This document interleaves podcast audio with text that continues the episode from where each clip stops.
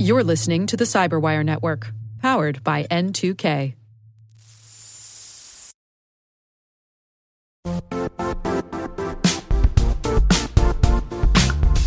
The I T world used to be simpler. You only had to secure and manage environments that you controlled. Then came new technologies and new ways to work. Now, employees, apps, and networks are everywhere. This means poor visibility, security gaps, and added risk. That's why Cloudflare created the first-ever connectivity cloud. Visit cloudflare dot com to protect your business everywhere you do business.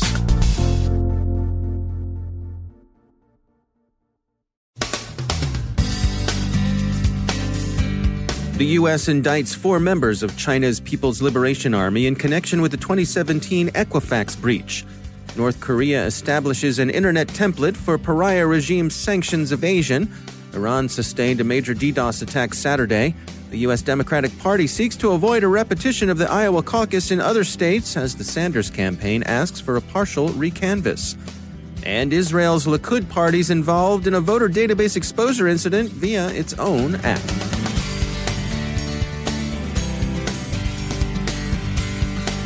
From the Cyberwire studios at Data Tribe, I'm Dave Bittner with your Cyberwire summary for Monday, February tenth, twenty twenty.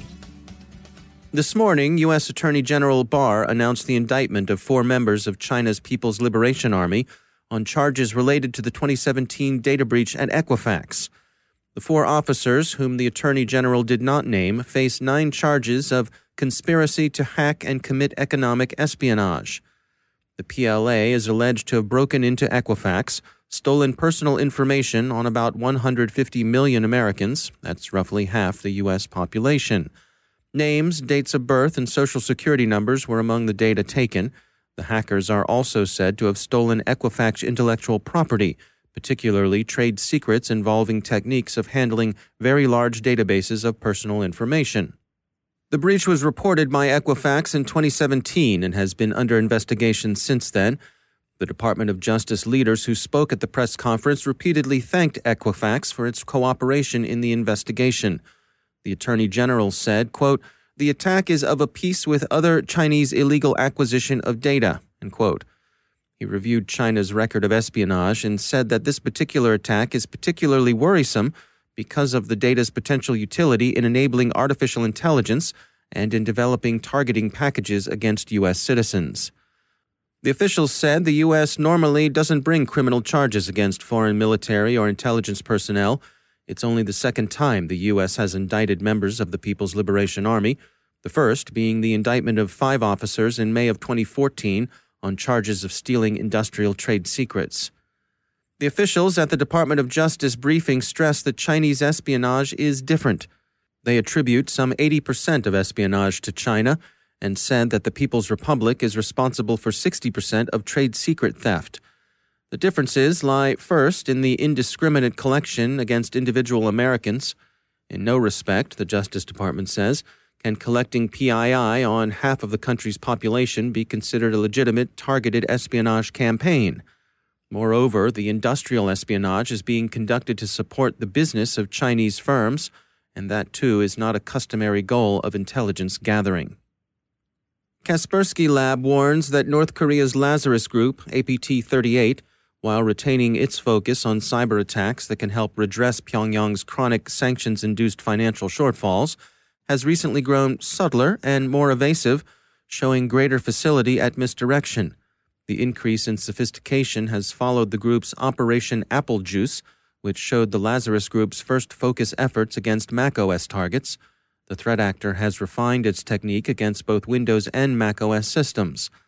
The Lazarus Group has recently been most active against the cryptocurrency sector, and most of its victims, chosen opportunistically, have been in the U K, Poland, Russia, and China. The NetBlocks Internet Observatory reported Saturday that Iran sustained a large distributed denial-of-service attack. The Financial Tribune quotes authorities as saying that they successfully parried the attack and that they were unable to attribute the incident to any nation-state actor. Forbes writes that twenty-five percent of Iran's internet was rendered unavailable, but that's after Iran activated its digital fortress defenses, which are thought to impose their own penalty on connectivity as a cost of increased security. That Iran declined to attribute the attack to any specific nation-state or indeed to any particular threat actor at all is noteworthy. The DDoS attack took place the day before yesterday's failed attempt to put Iran's Zafar satellite into orbit, and some outlets, like Emirati newspaper The National, speculate that this timing may have been more than coincidence. But this has remained uncorroborated speculation. The launch took place, but the satellite failed to reach orbit. Tehran, in announcing the results of the attempted launch, did not call out a cyber attack or any foreign interference as a cause of the failure. Wary after the Iowa Democrats' dismaying experience with a misbehaving app during last week's caucus in that state, party officials in Nevada told the Nevada Independent Thursday that they decided to forego using any mobile applications whatsoever for their caucus, but that may not be entirely the case. Saturday, the Nevada Independent reported that precinct leaders would receive iPads with a preloaded tool they would use to assist them with their viability calculations. The party cautioned its precinct workers not to refer to the software on their iPads as an app, because it's not an app at all, they say. It's actually a tool. How that avoids being a distinction without a difference remains unclear.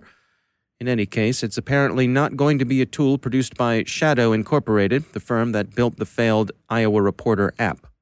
The Wall Street Journal isn't particularly optimistic about the upcoming Nevada caucus, describing preparations as cobbled together. It's worth noting that caucuses aren't primaries. Primaries, like the one coming in New Hampshire, are much closer to a preliminary election than are the more informal caucuses. Primaries are run by state governments using procedures and technology similar, if not identical, to that used in elections. The less transparent caucuses are run by state parties, and the Washington Post says Democrats are worried about other caucuses repeating Iowa's unfortunate experience. It's also worth repeating again, because there's been so much misleading speculation to the contrary, that there's no reason to reach for a cyber attack to explain why events in Iowa happened as they did. The problems with reporting the results seem entirely explicable in terms of the buggy app the state party saddled itself with. As Doctor Freud is apocryphally said to have put it, sometimes a cigar is just a cigar, and in Nevada, sometimes an app is just a tool. Or something like that. Iowa's caucus isn't over yet, either. The Sanders campaign has said it will ask for a partial recanvass of that state's party results, according to The Hill. The issues in Iowa have reminded many that this year's round of elections are likely to be anything but routine. We checked in with Shannon Brewster from A T and T Cybersecurity for his insights on election security. I would say that election operations are done in a very decentralized way in the United States. Has pros and cons, right? I mean, it creates a fragmented approach, but it also makes it difficult for an external threat actor to attack those jurisdictions with a single campaign, because every operation's different. They're using different technologies. They're bringing forward a different approach. For the folks who have this task ahead of them, what sort of recommendations do you have? What are some of the best practices for uh, specifically to uh, securing elections? I would bring forward three main points. That's a great question. I mean, the first first thing you need to think about is, what are my risks, and do I understand my attack surface, right? And secondly, I would say you really want to think about, how do I baseline a security program that is specifically applied to elections? And don't overlook the basics. You know, we, we really get caught up sometimes in hearing about the threat actors, the nation states, but if you step back and consider what an election is doing and what it's there for, you have to appreciate that public trust in the integrity of that election is really fundamental. And when it comes to that, perception can be reality, right? So simple, fundamental security basics that should be implemented when you're putting together a system really shouldn't be overlooked, right? Because any breach of something fundamental like that could be just as devastating as an external threat actor. And then the third thing I would say is, be aware of the resources that are available through D H S, Cyber Infrastructure Security Agency that sits as a subcomponent under D H S, and some other the other resources that can be taken advantage of through third parties to help you know, baseline that program and, and build out a program that is maturing over time. You know, it really strikes me that this is a, a collaborative process between not just the folks on the technical side of the house, but those people who have to communicate the message out to the public, uh, like you say, for confidence in the uh, in the elections themselves, that these are the things that we're doing, and you can uh, you can rest assured that um, these elections are going to be valid. That's absolutely right. Absolutely right. And I would say if you approach it holistically, that is probably the best approach to be able to communicate that message, that you've taken a proactive approach using a security framework, you know, to baseline a program against. D H S is is recommending NIST C S F as an example. It's a very simple framework to align to. You know, you've got those five five areas, right? Identify, detect, protect, detect, and respond, recover. So, you know, aligning everything you're doing holistically and not getting focused on one particular component of the operation is really fundamental. That's Shannon Brewster from A T and T Cybersecurity. Apps are causing other parties and other countries problems too. Haaretz reports that Israel's Likud party's unsecured Elector app uploaded and leaked names, identification numbers, and addresses of more than six million voters.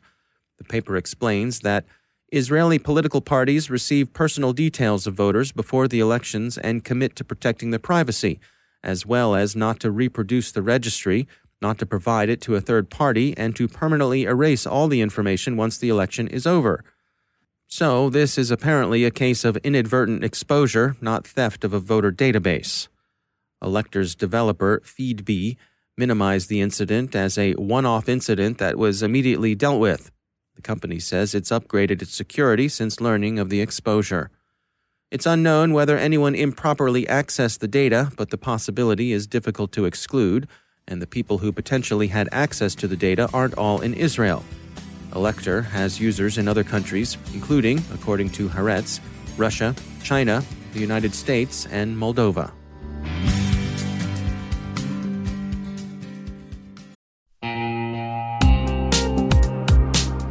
Managing the requirements for modern security programs is increasingly challenging and time-consuming.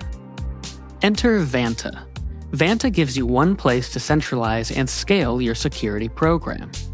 Quickly assess risk, streamline security reviews, and automate compliance for I S O two seven zero zero one, S O C two, and more. You can leverage Vanta's market-leading trust management platform to unify risk management and secure the trust of your customers. Plus, use Vanta A I to save time when completing security questionnaires. Cyberwire Daily listeners can get one thousand dollars off by going to vanta.com slash cyber. That's V-A-N-T-A dot com slash cyber.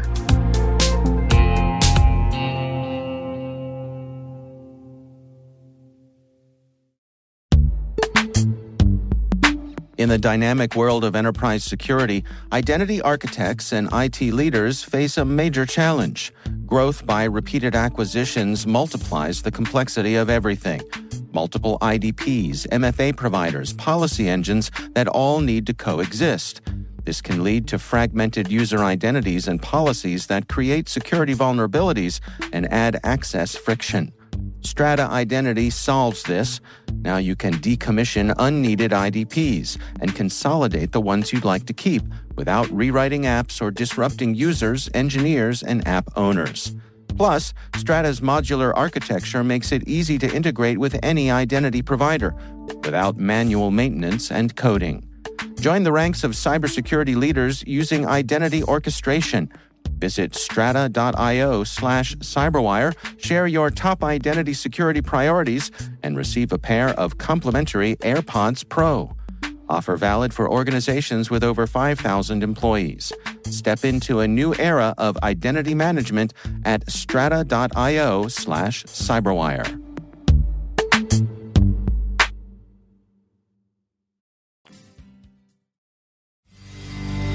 And joining me once again is Joe Kerrigan. He's from the Johns Hopkins University Information Security Institute. Joe, great to have you back. Hi, Dave. Uh, you know, there's that old saying about uh, those who uh, forget history are doomed to repeat it. Yes. And uh, I saw an article come by uh, from the Register, and this was taking us a, down a little trip about the old Clipper chip back in the nineties. Little trip um, down memory lane. Little, exactly. Down now, bad memory lane. I suspect there we have probably a lot of listeners, uh, perhaps younger folks, who yep. may not be familiar with the Clipper chip. Can you give us a little overview what it was about? The Clipper chip was a way to introduce a backdoor into cryptographic algorithms by having a chip on the device that would allow the government access to encrypted communications. It's important to remember that back in the, the early to mid-nineties, when this was a thing, it was much more efficient to do encryption in hardware yes. than in software. The computers just weren't that fast back then. Yeah, encryption is always more efficient to do in hardware. It's just that now we have computers that can do it with the same amount of overhead. It's just they're much more powerful and faster now. Yeah. But keeping that in mind, these chips were were terrible chips. First off, they were expensive. Right. And second off, they had all kinds of vulnerabilities in them. Hmm.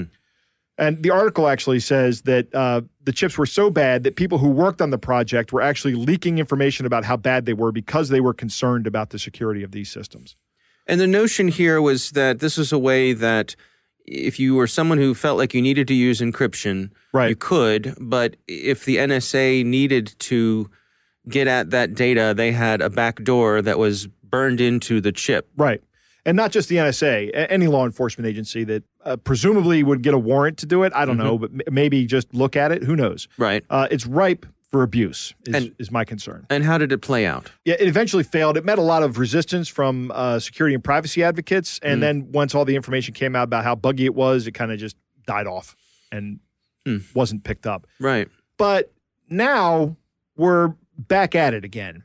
as as a nation here in the United States. The crypto wars are back. Right. Yeah. And uh, Attorney General Barr has said that he needs to have access to encrypted communications with a backdoor, and he's pressuring tech companies. And this is nothing new. This is also done under the Obama administration. Mm-hmm. Eric Holder was a big proponent of this as well. Mm-hmm.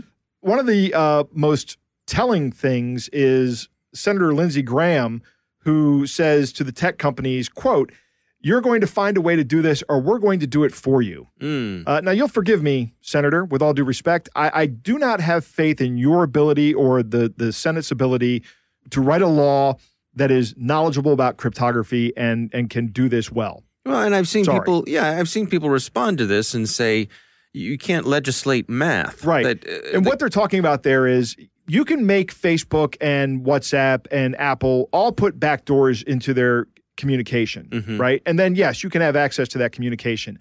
All that will do is give you access to law-abiding citizens' information. Right. Right?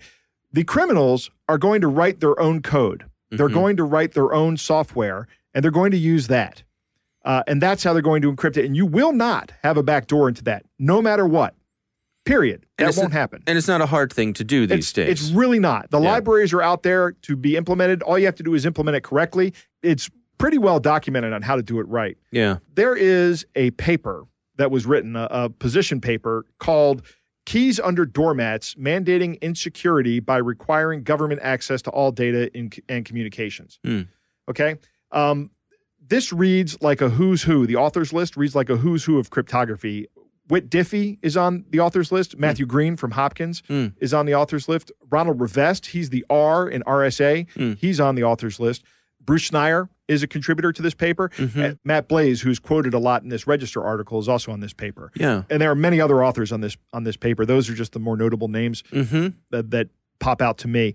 Uh, but this paper takes a very strong stance against backdoors into encryption and, and why it's not going to work. Yeah. Uh, first off, if you do it, you really weaken the encryption for everybody, right? Right. You and I will not be able to communicate securely. Bad guys will probably get access to it with a very high confidence interval, I'm saying mm-hmm, that. Mm-hmm. I would say it's ninety-five percent the case that that system is going to be found to be vulnerable at some point in time. Mm. But what's what's more important is that oppressive regimes could use this as well, mm. right? If you mandate access to this communication from the American standpoint, how do you stop someone like an Iranian regime from saying, we need to find all the dissidents in our network who are violating our laws, give us the keys, mm-hmm, right? Mm-hmm. How do you how do you say we can't do that now? Mm-hmm. And while here in America, we have certain legal protections, right, that are not available abroad, but in America, we have those legal protections now, right? What about the future? Mm. I, you know, maybe I'm not concerned about Senator Graham or, or, or Attorney General Barr, but what about ten years from now? Who's going to be in those offices? We have no idea who's going to be in those offices. Mm-hmm, mm-hmm. Um, and I want to be protected against that down the road. Hmm. All right. Well, it's an interesting uh, trip down memory lane. I, I suggest uh, for our listeners, if you're not familiar with the story of the Clipper chip, it's a it's a good background to kind of inform uh, your knowledge of, of how we got to where we are today when it comes to uh, this encryption conversation. Joe Kerrigan, thanks for joining us. My pleasure, Dave.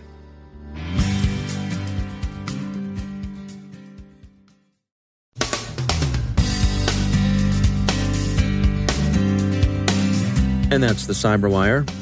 For links to all of today's stories, check out our daily briefing at the cyberwire dot com. And for professionals and cybersecurity leaders who want to stay abreast of this rapidly evolving field, sign up for Cyberwire Pro.